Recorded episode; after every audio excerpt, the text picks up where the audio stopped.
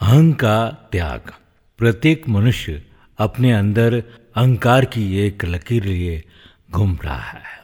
आश्चर्यजनक तो यह है कि वो ये लकीर नहीं देख पाता, बल्कि अपने सामने वाले की अहंकार की लकीर को वो देखता है, महसूस करता है और माप भी सकता है।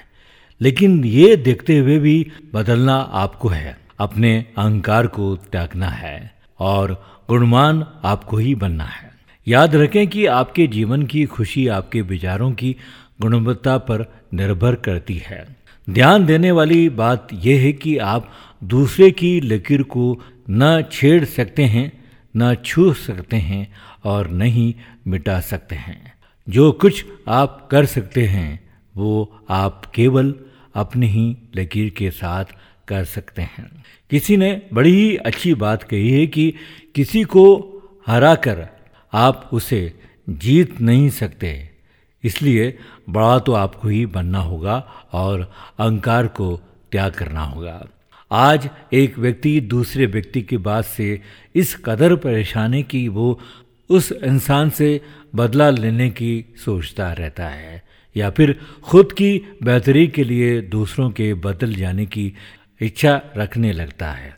इसी सोच के साथ वो इतना समय, श्रम और शक्ति लगा देता है कि उसकी खुद की मनस्थिति उसके नियंत्रण में नहीं रह पाती। उसके रह से अच्छे विचार भी नकारात्मक रूप में बदल जाते हैं। सोचना यह कि हम बदला न ले, बल्कि स्वयं को बदल के देखें। ये इंसान का दिमाग ही है, कोई बाहर ही नहीं है।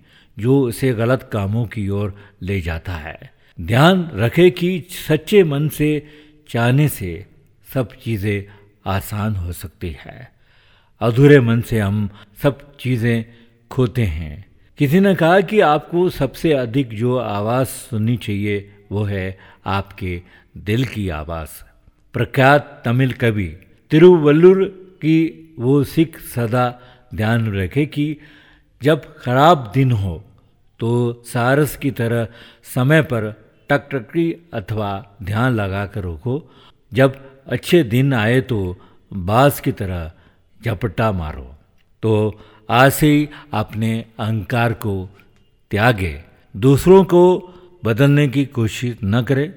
बदला लेने के विचार को त्यागे और अपना अहंकार त्यागे। मैं हूँ आपका मित्र प्रभाकर मोरे। आपको ये अहंकार विषय पर बात कैसे लगी, हमें ज़रूर लिखिएगा।